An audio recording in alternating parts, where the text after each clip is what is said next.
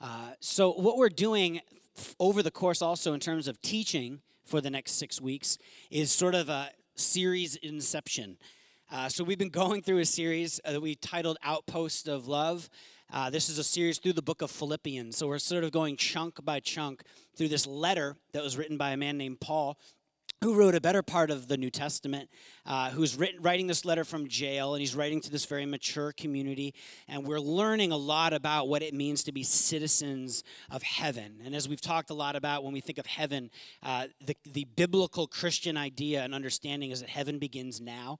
Jesus says the kingdom of God or the kingdom of heaven began now with his ministry. And so that everywhere the rule and reign exists, so everywhere where uh, of Jesus. So anywhere where things are in their right place, where peace and justice and love are thriving, this is what the kingdom of God looks like. And Jesus is the one who ushers this in. And so, what Paul is talking to this church in Philippi, the city called Philippi, about is look, live, continue to live as citizens of the gospel, citizens of heaven. Live in light of your allegiance is first and foremost to Jesus. So, you guys are kind of an outpost of love, an outpost of justice, an outpost of mercy in the Roman Empire. And we thought, man, that resonates, does it not, in our day in a city like Providence? That we as a community, the 200 of us sitting in this room right now, that we would be an outpost of love, of heaven, an outpost of heaven. We would have called it outpost of heaven, but we figured a lot of people on the outside looking in would be a little conf- more confused by that, so we just went with love. So you could blame us for like seeker sensitive right there. We just we did it. Um, so the idea uh, for Lent is we kind of timed everything just right so at Philippians 2, we would hit Lent, which is where we're at today. It took us, how long have we been in the series? Six weeks or so, five or six weeks to get through chapter 1.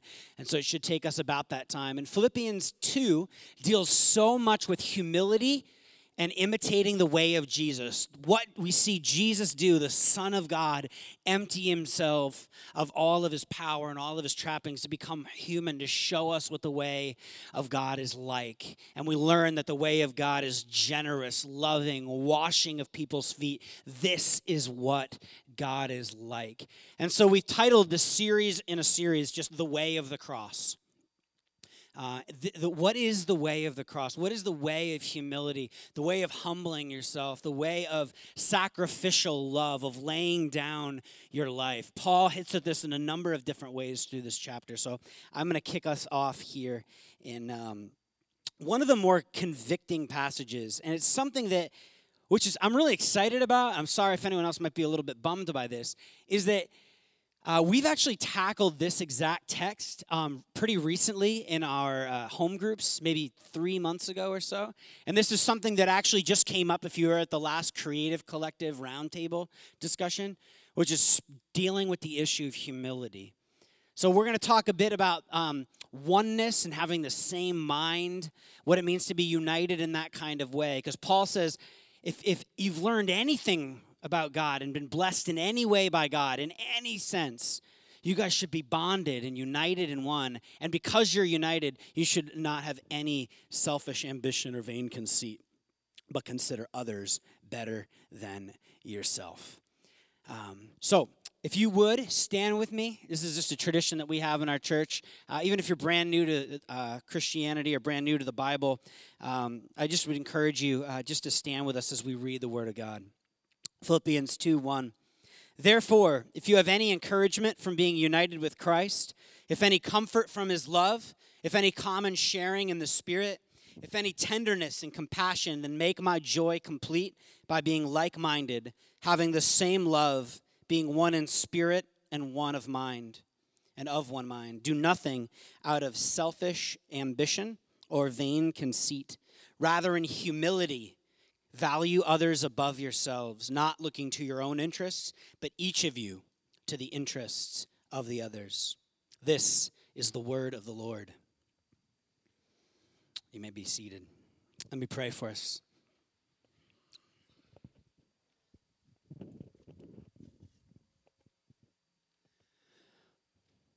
Lord, um,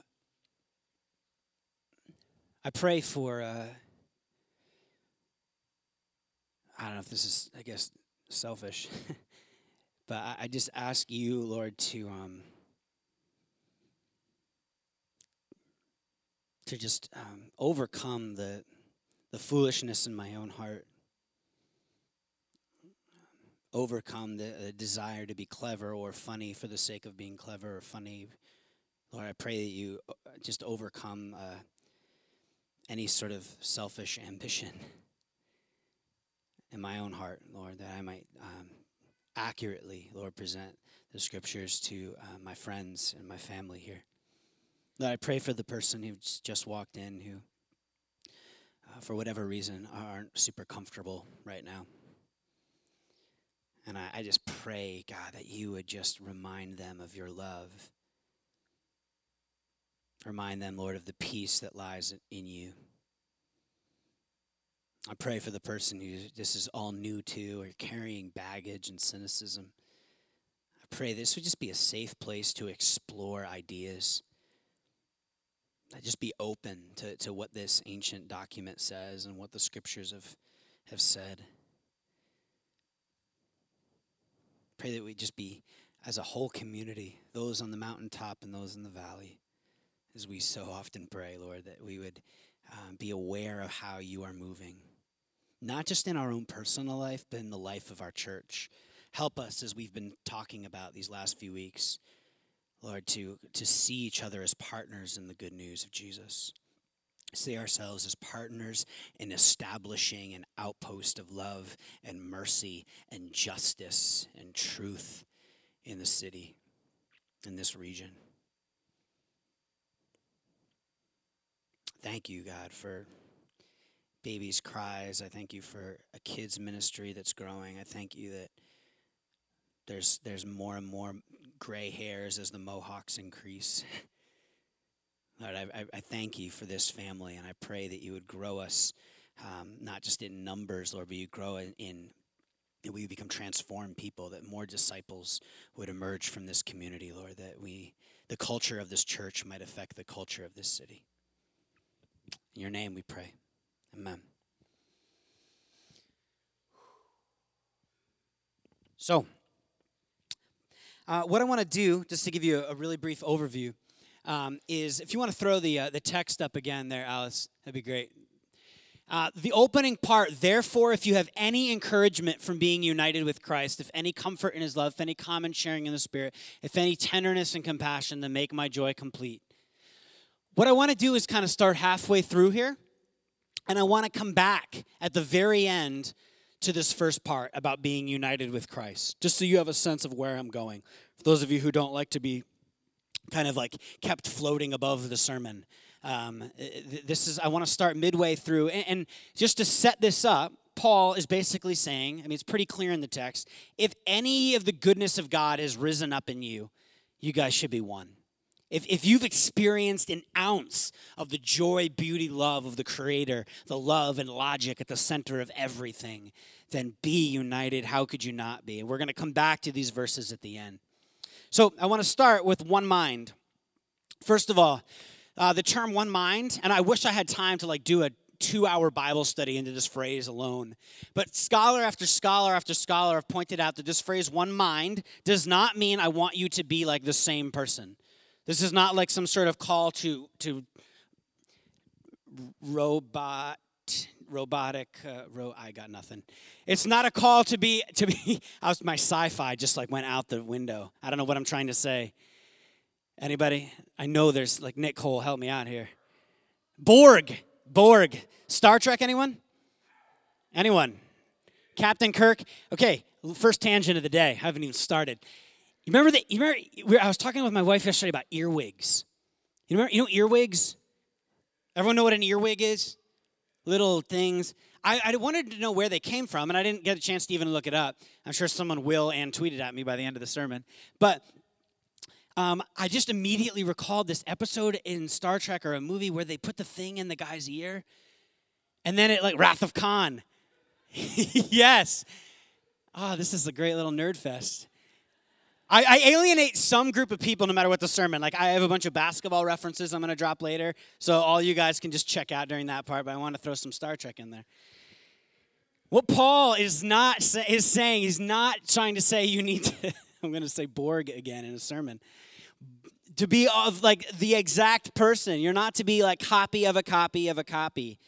Same thing with one spirit. The word here we talked a little bit about last week is psyche, like one soul.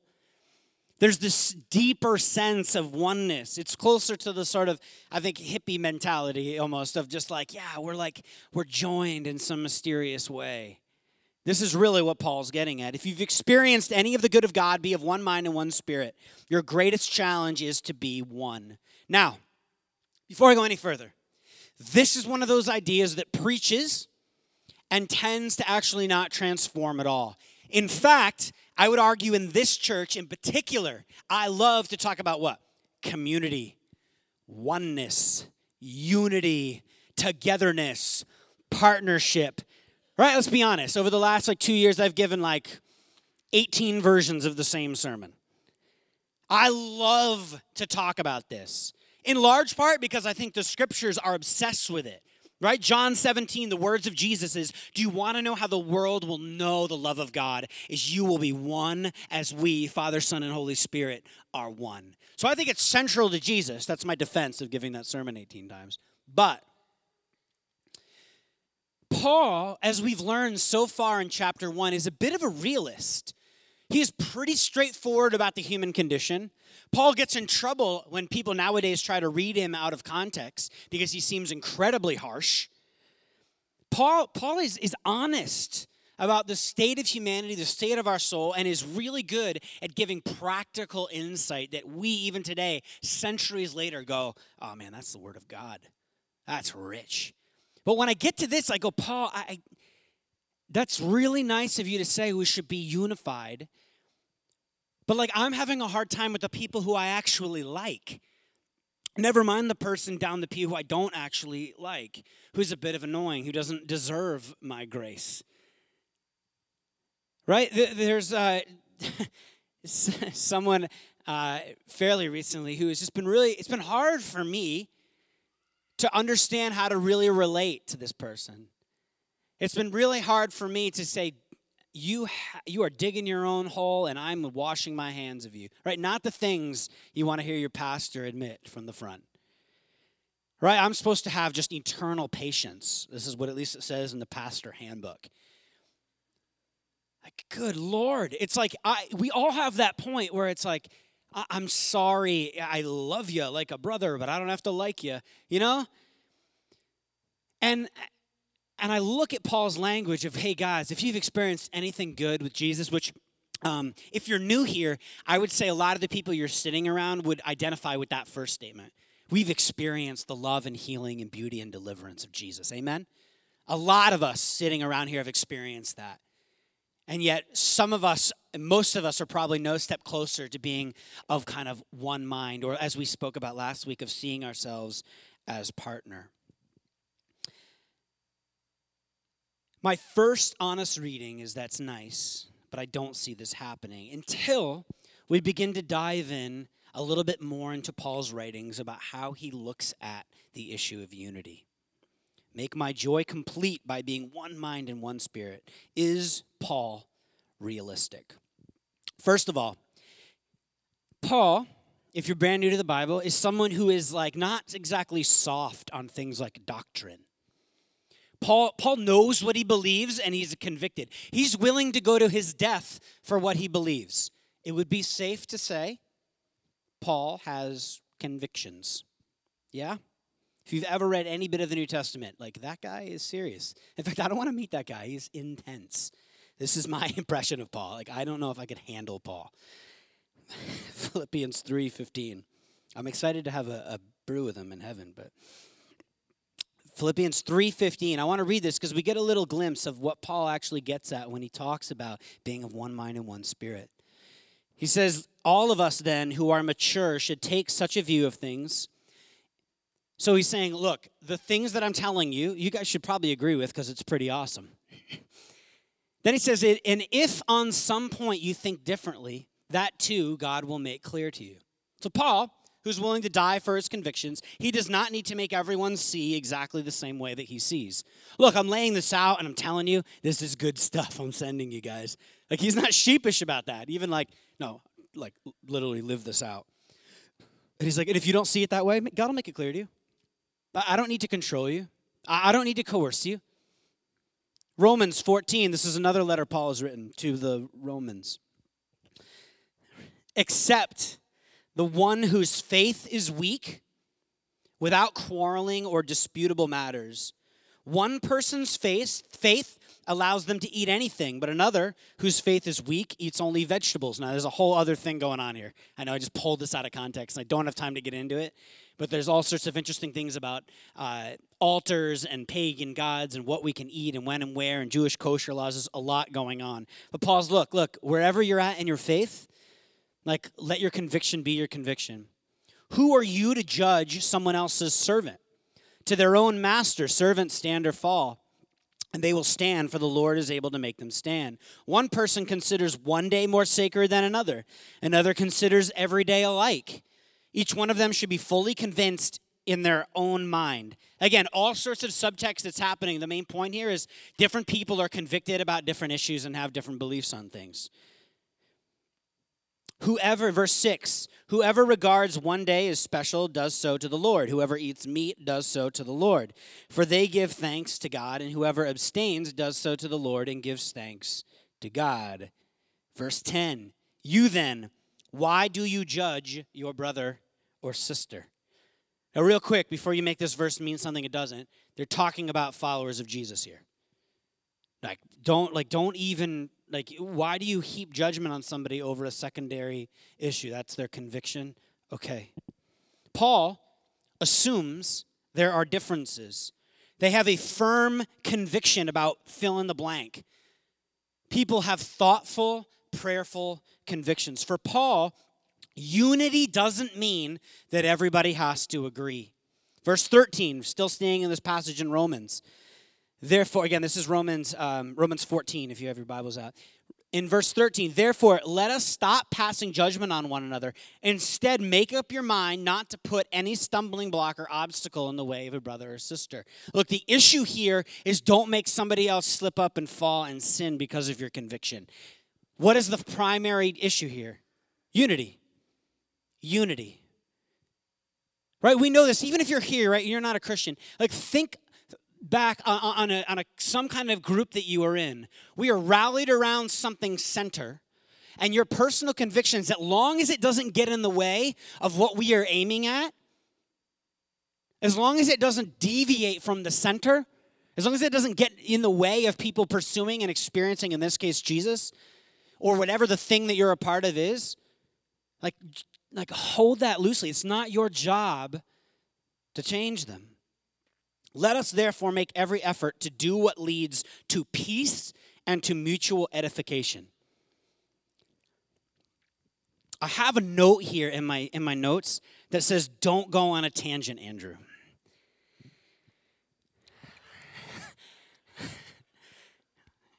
It's working on it. Let us therefore make every effort to do what leads to peace and to mutual edification. I'll just say it louder and more pointed and hope that you just receive my tangent. So, whatever you believe about these things, keep it between yourself and God. In the Greek, that means shut up. Like, stop. Peace, mutual edification. Now, again, before you get the wrong idea, this isn't don't have convictions. This isn't don't seek the truth.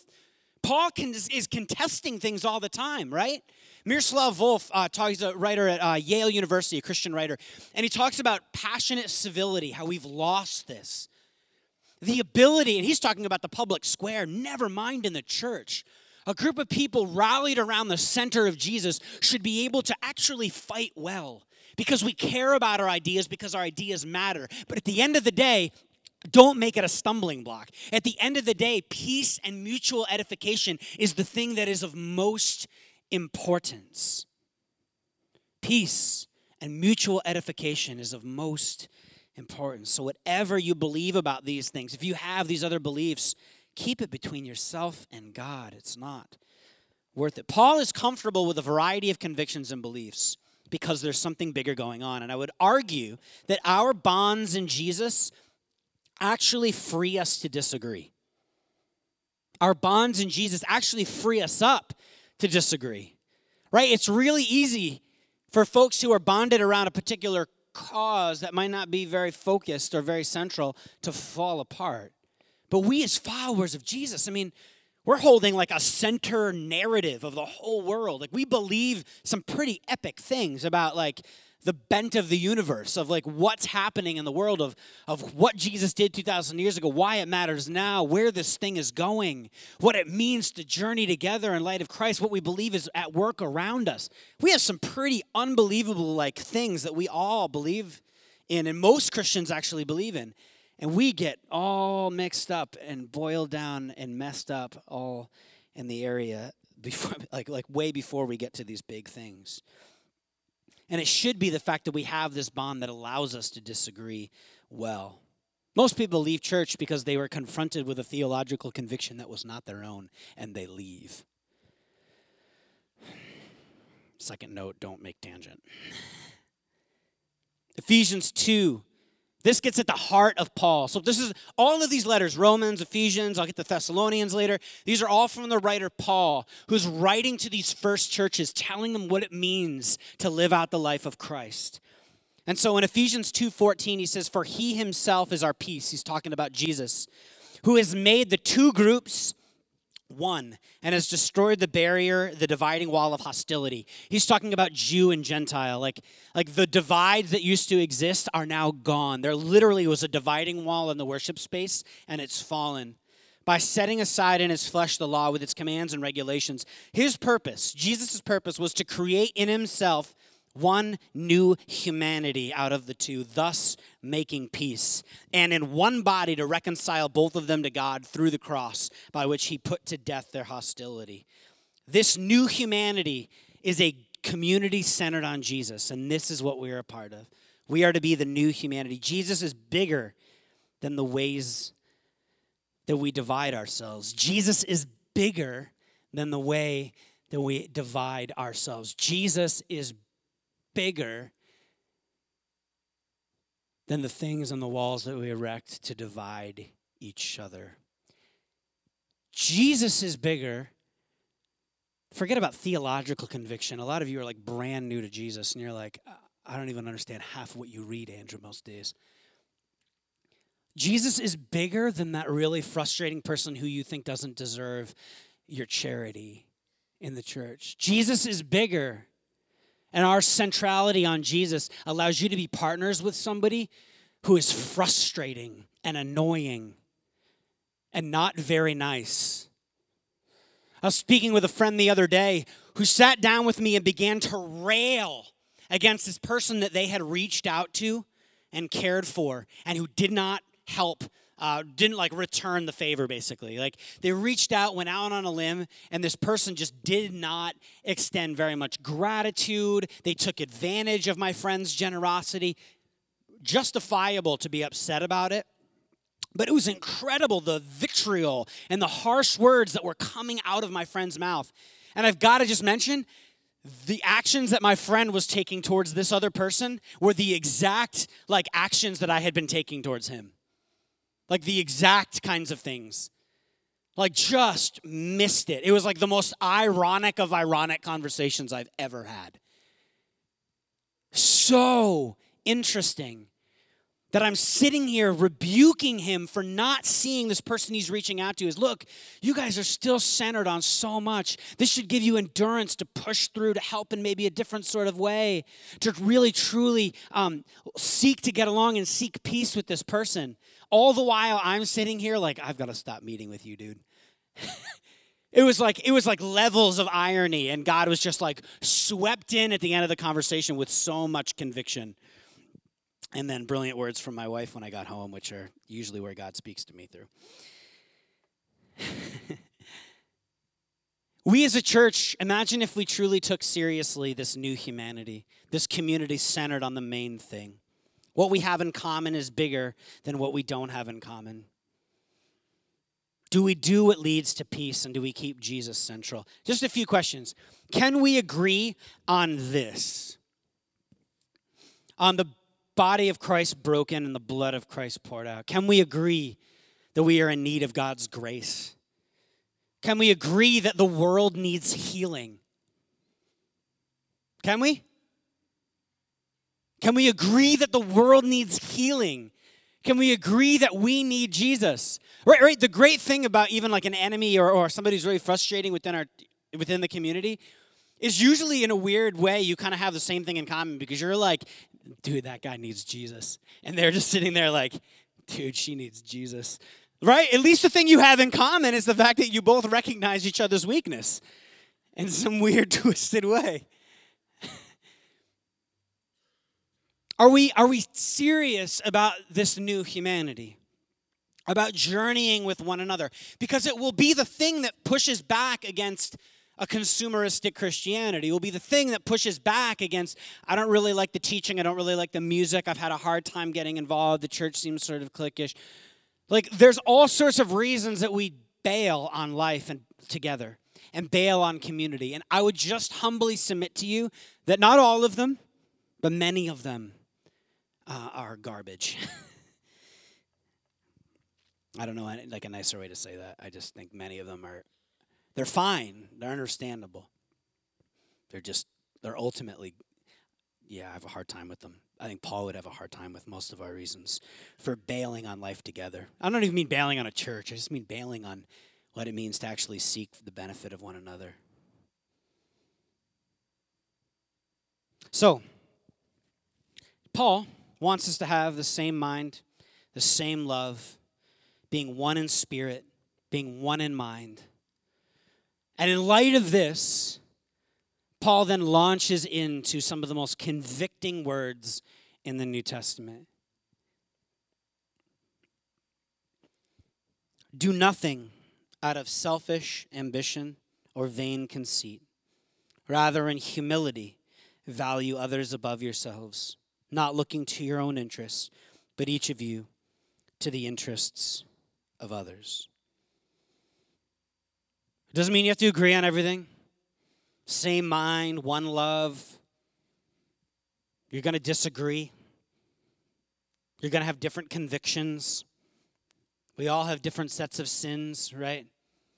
We all have this pride eking at our backs, and it all expresses itself in different ways. We all have insecurities. And so when we try to do this life together, you get why Jesus says, man, if the world can see you guys as one, having all sorts of differing ideas and different sense of what's going on, but you guys are centered on this one thing. The world is broken and we need Jesus and we need to journey together in light of that. Man, the world will, will like see the love of God. Like, doesn't it start to make sense when you're like, yeah, this is really hard, Paul? The new humanity, or God's community that we've been talking about, has little to do with mutual compatibility.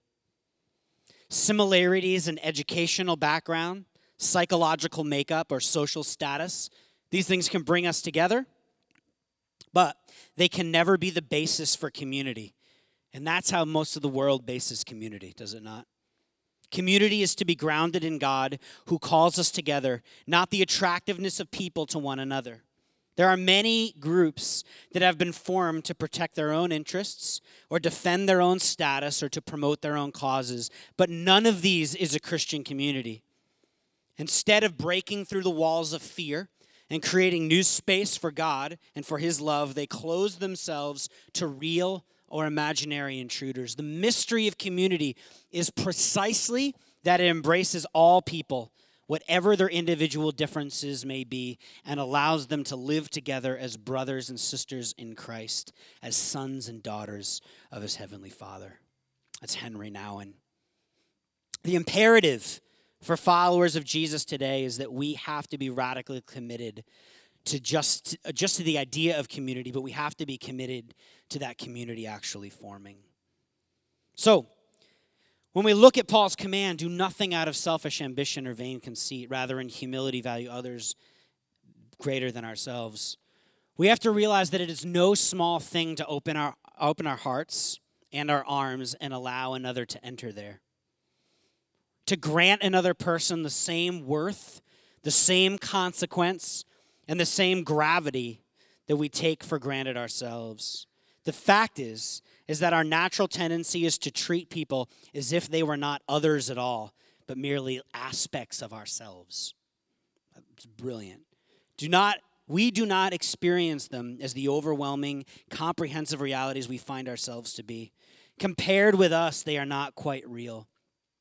We see them through a haze, the haze of our own all engulfing selfhood. We're constantly filtering others through the fine electronic mesh of our own private system of perception so that what finally reaches our awareness and registers there is not usually a real person at all, but a sort of computer image, a reconstruction based on our own personal programming and biases. We live in a heavily screened, heavily guarded reality not much gets through the barbed wire. Not much gets by the great bulldog of our ego. Humility is sort of the central theme that we're going to be exploring through Lent. And so when Paul goes, look, look, if you if you really have experienced God, be united, join in this new humanity. And if you're truly entering into that, then you need to move from a posture of self to a posture of others. This word humility leaps off the page to us.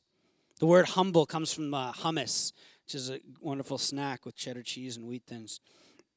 Humus, which is simply translated earth or dirt. Humility is about coming to grips with your humanity. Humility is not about having a low self image or poor self esteem, but humility is about being aware of who you really are. Awareness, like a proper perspective. I used this analogy, I think, a year and a half ago when we were first just getting started as a church of the throne, right? There's all this imagery of, of what's happening in the world. Like God is the one who sits on the throne, and the world is sort of revolving around this. And there's all these warnings throughout Scripture of like, are you are you sitting on the throne, or is God on the throne? Like, who's at the center? Is it you, or is it everyone else? The idea of of the the beauty of the Christian faith is that because we recognize that all of life is a gift, that the very um, opportunity that we have to make money or do well is all a gift from God in the first place. So it's going to create humility in all that we do. And so, are, are we um, aware? Are we dialed into our humanity? Do we have a self awareness that, that everything is grace? So that this plays out in the same way I was discussing with my friend. When you actually interact with another human being, when you see how frustrating they are, or difficult they are, or how hard it is to love them, you recognize and have an ownership in a sense of like, wait, wait, I, I don't have that kind of insecurity that that person has because my parents told me that they loved me. Wait, I don't have that financial issue because I actually grew up in a middle class suburban home. Actually, I haven't had to endure that because I lived in a pretty safe area. Actually, I didn't ever see that because my parents stayed together. All of life is grace, all of the goodness and the beauty and truth. And so when we come against frustration, whatever it is for you within this new humanity, these differences of conviction, are we people who enter in with humility, considering others better than ourselves? I always love that verse because it's not saying that you are better. I have no idea. This isn't like blind to yourself. Like maybe in a certain area or a certain thing, yeah, you've got it together and that other person doesn't, or that group of people does, don't have it together. But consider yourself. Like just take on that posture the number one hindrance to an intimate walk with God, one in which we truly know and are truly known by Him, is the absence of humility. It's the absence of humility. We need to move from a posture of self to others. A.W. Tozer says self is the opaque veil that hides the face of God from us. It can be removed only in spiritual experience, never by mere instruction. So I land there because I want to go back and look at the first three verses as we close. Because all of this is, is hopefully helpful. Uh, it's great unity and oneness. It doesn't mean we have to like all, all be of the same like same mind on every single issue and we can focus in on the main thing and oh i get how paul makes that leap right if we're going to be this new humanity who can disagree well but are focused on jesus then then we should really consider other people better and, and be humble and everything. All right, it's good advice. I can try to work on that. But this all actually comes out of what A.W. Tozer just mentioned is actually a spiritual enlightenment, an awareness of who God is. So when we go back to the beginning, Paul says, Therefore, if you have any encouragement from being united with Christ, if you have any comfort from his love, if any common sharing in the Spirit, if any tenderness and compassion. And then he goes on be of one mind, be of one spirit. So this all revolves around one phrase. Next slide experience union with Christ experience union with Christ, if you have any encouragement from being united or joined with Jesus, this word encouragement in the Greek is the idea that you're walking along and someone comes alongside you and encourages you in the journey together, like you're dying of thirst. There's all sorts of interesting language that gets like catered in around this. This is a picture of like this is this is what God is like. If you have any encouragement from being united and joined to each other and joined to Jesus. Are you united with Christ?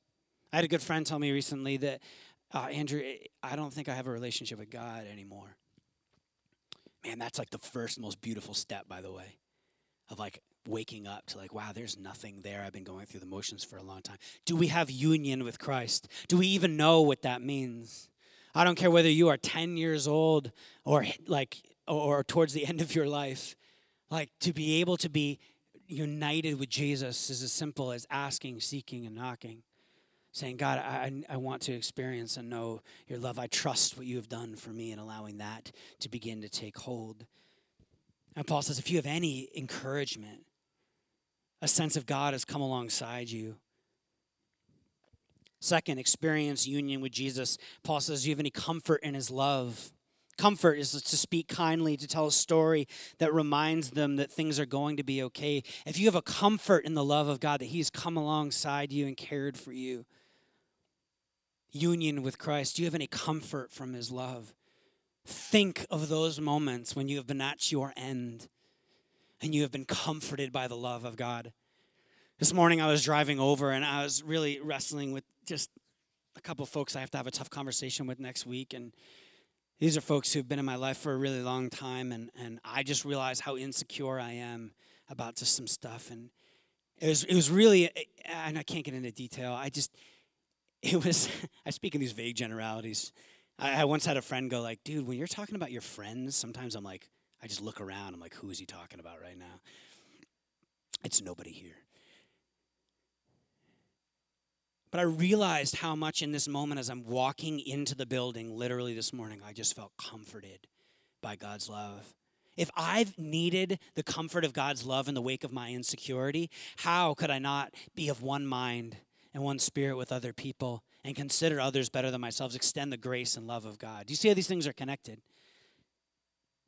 I experience union with Christ and comfort in his love, common sharing in the Spirit, this has all sorts of connotations, but I've been carried on the backs of many of you over the last few years and just loved and held up in so many different ways. Experience union with Jesus, a common sharing in the Spirit, tenderness and compassion, he says. If any common sharing, if any tenderness and compassion, tenderness comes from the word like splanchnizomai, which we've talked about, like a deep in your guts longing and well being for another. If you've experienced the tenderness and the compassion of God, if any of these things, then, then be of the same mind. How could you not? This is Paul saying, look, if you've even gotten a hint, a taste of any of this, if you've sensed the world is broken and your own heart is broken, and you've seen and been carried by the love of God, if you realize that we are not just the sum of our molecular parts, if you realize there's a bigger story, if you realize that we are a part of something, if any of this has come to you and you've been cared for in that way, if you can sing Amazing Grace and mean it, Amazing Grace, how sweet the sound that saved a wretch like me, how could you not? Be of one mind. Just, just center on the most on the most central thing of Jesus. And in light of that, man, well then consider others better than yourself. Next week we're going to explore just how like Jesus literally does this. He shows this to us. And this is where we come this morning to the communion table. We come to take the bread which is representative of Jesus' body broken for us and of his blood, his, his, his body, his blood poured out for us. This is an ultimate act of love. Jesus said, There's no greater love. And he laid down his life for his friends. And this is, Jesus calls us his friends. This is the ultimate act of, for God so loved the world that he gave his only son. Not for God so was going to condemn the world that he sent Jesus to make sure he didn't condemn it. For God so loved the world that he sent Jesus to rescue us that we would be one, so the dividing wall would come down, so that we would be a new humanity full of humility and compassion and tenderness towards each other, because that's what God has for us. God says it's the ki- Paul says it's the kindness of God that leads us to repentance. We sometimes think it's our like bullheaded tough love speech that leads people to repentance. It's the kindness. Don't get in each other's way if it's not imperative. Focus on that which is most important first. And this is where unity and oneness become actually tangible and possible. It's not just an abstract idea anymore. Here at the table, because we can agree on this. We can agree on the world needs a Jesus who has poured himself out for our healing, and that the world needs us as the body of Jesus to break ourselves open pour ourselves out for the healing of the world. Let's pray.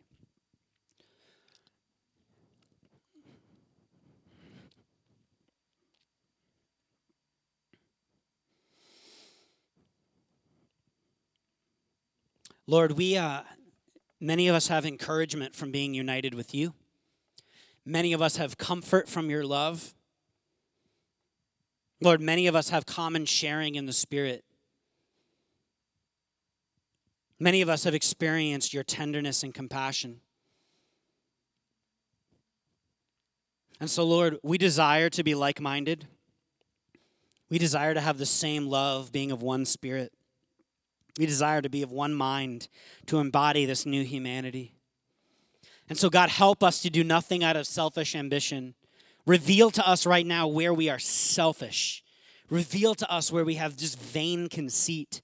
Reveal to us where we are prideful and not humble. Reveal to us where we value ourselves over everybody else. Lord, I pray right now in this moment, literally, like words flash across the screen of our mind. Because we don't want to leave here just like, oh, that was an all right sermon. Oh, that was an okay time at church. That was great. That was awful. Whatever. We actually want to leave here changed. So bring literally a specific thing right now that we can go to you with. Or maybe for some of us, this whole, we've never experienced union with you. And I pray that today, right now, Lord, people would just say, I want to follow Jesus. I thank you that you are calling people home. I thank you that you are calling people to be united with you. I thank you that despite this community, with all its hypocrisy, sanctuary is hypocritical. Amen. Lord, we know sanctuary is broken. We know we are full of some pretty messed up individuals, some odd characters. We are home to some pretty epic egos. And yet, because of you and in your spirit, we can lay that stuff down more and more and more every day and become more and more holy and more and more like you and be more and more the community that this city longs to see help us identify the places where we are broken. And I thank you, Lord, in advance for the people that you are calling home right now.